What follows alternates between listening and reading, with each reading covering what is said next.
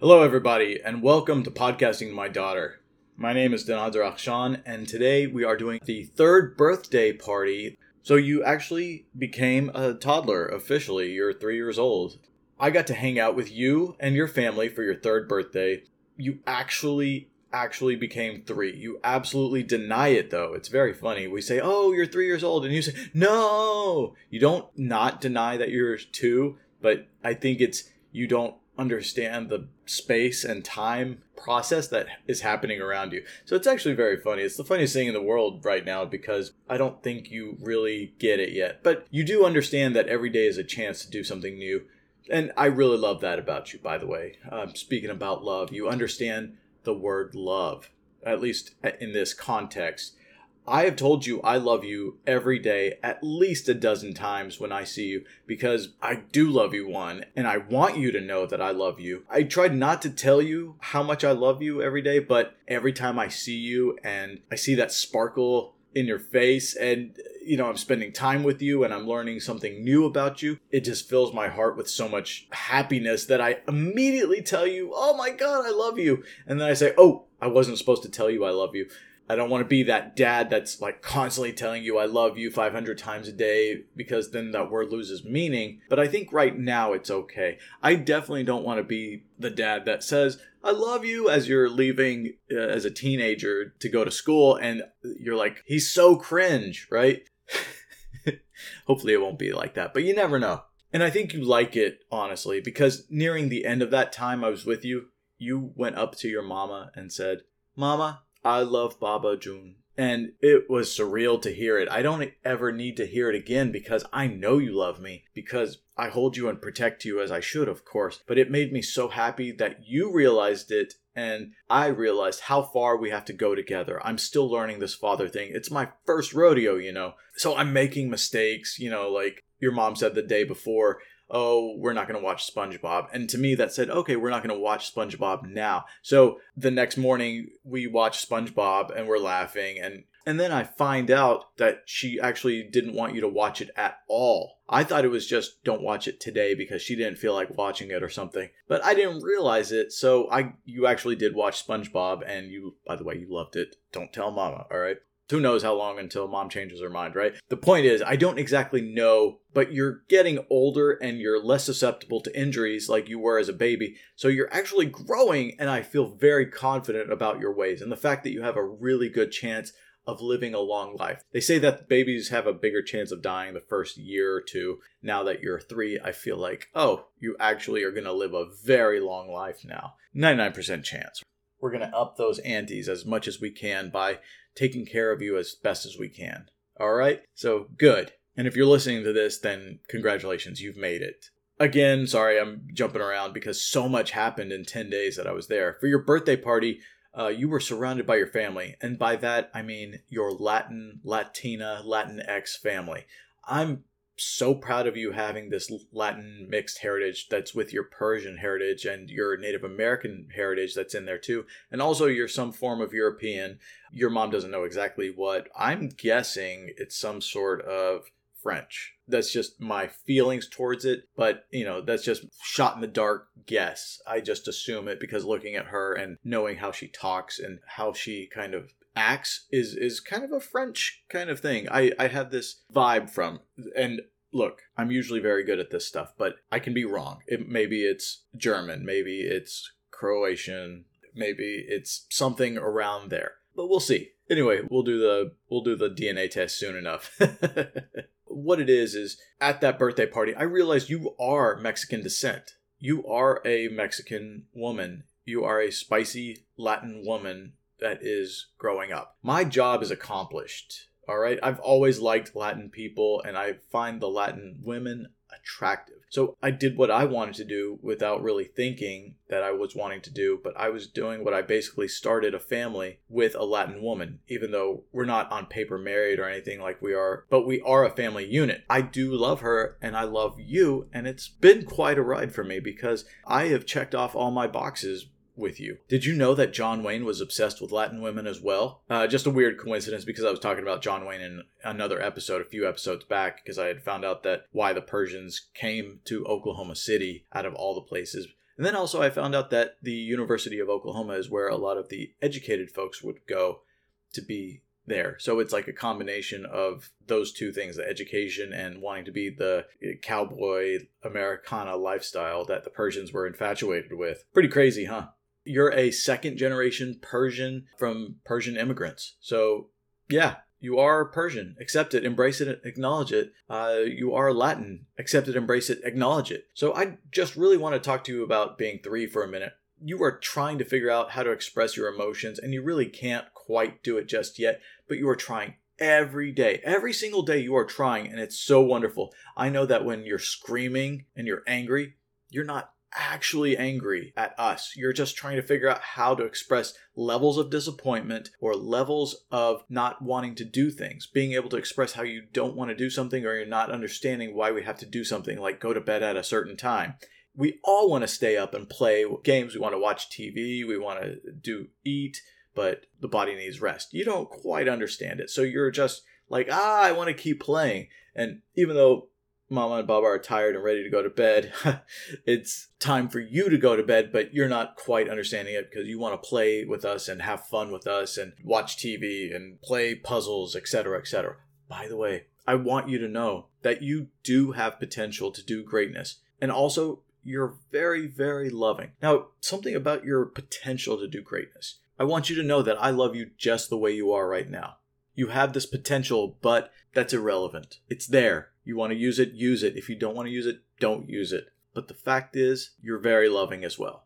I think that's one of the best parts about you is when I see how caring you are, how you don't have to be this caring, but you actually are. You can be really angry, but you'll still offer a blueberry for me to eat because you want to share what brings you happiness with others. And I think that's beautiful. I think it's adorable. I think it's respectable. I know I'm going back and forth on a lot of things, but I'm just wanting to tell you how wonderful this is that you are so caring. Never lose that about yourself because that's something that we need more of in the world. We need more of you. I'm going to go back to it. We did a lot of things over this time. Your birthday party was fantastic. It was about two and a half, three hours long. You had a cake. I took a bunch of video, pictures. Most of the people that were there I had met already uh, in one form or another. They're basically the Phoenix or Globe, Arizona families that were there, and then me. You got so many presents, mostly toys. So, uh, this is something that your mom and I talked about. We're going to stop getting you toys because everybody's going to get you toys, and you already have too many. So, we are going to focus on getting you things that are fun but more necessities like clothes and stuff. At least for now. Whenever you get a little older, we'll, we'll get you some more toys, of course. If the, the birthday parties are less toys as, as it comes. Or who knows, maybe everybody just needs a phone by then and we all just chip in, get you the newest phone or, or last year's model, depending on how you're doing things. I mean, we did a lot over this time. I was there for nine days and one day of travel, 12 hours each way. We did a lot though. We went swimming together. Uh, I pulled your wagon with you and we had fun. We came up with a new word called bumpies, which is me pulling the wagon over rocks or any kind of rough terrain to make it like a roller coaster for you. You really enjoyed that. And we'd say, bumpies, bumpies. And we go visit your grandpa who is uh, gardening and then we'd go visit your mama who was gardening as well and we'd say hi and then they would splash you with the water hose because they were doing their gardening and they had it available. And we were just having a blast. It, you were just enjoying that so much you're basically uh, living in a farm in the middle of Arizona. It's very interesting that that's your upbringing. It makes me wonder how you're going to grow up because you're going to know how to grow plants and be extremely self-sufficient in case of emergencies because you know farmers usually have many months supply of food and you live in this kind of a desolate area which is not more than 4000 people but you'll understand to pack away for a rainy day kind of environment which I like that. I do that a lot too. So that's how I think as well. Eh, but I live in the city. I don't have to do that. I just I still do it because I'm a little bit of a zombie apocalypse kind of worrier. What else did we do? Oh, so I had my laptop out and you came in and you said you wanted to play on your laptop. So you brought your laptop out and we were sitting across from each other playing on our computers. And uh, your mom needed to do something in the living room. So me and you went into the guest room where I was staying and we were playing on the laptop. And then I had this great idea. I was like, there's probably a computer game. I enjoy computer games. And why don't I show you a computer game? And I just did a quick Google search and we found something that was made for toddlers. So we played this chicken game. And it's like a silly, silly game. You just click the mouse button and then the chicken gets on the egg, jumps off the egg, the egg dances around, and then uh, hatches, and then they all dance together.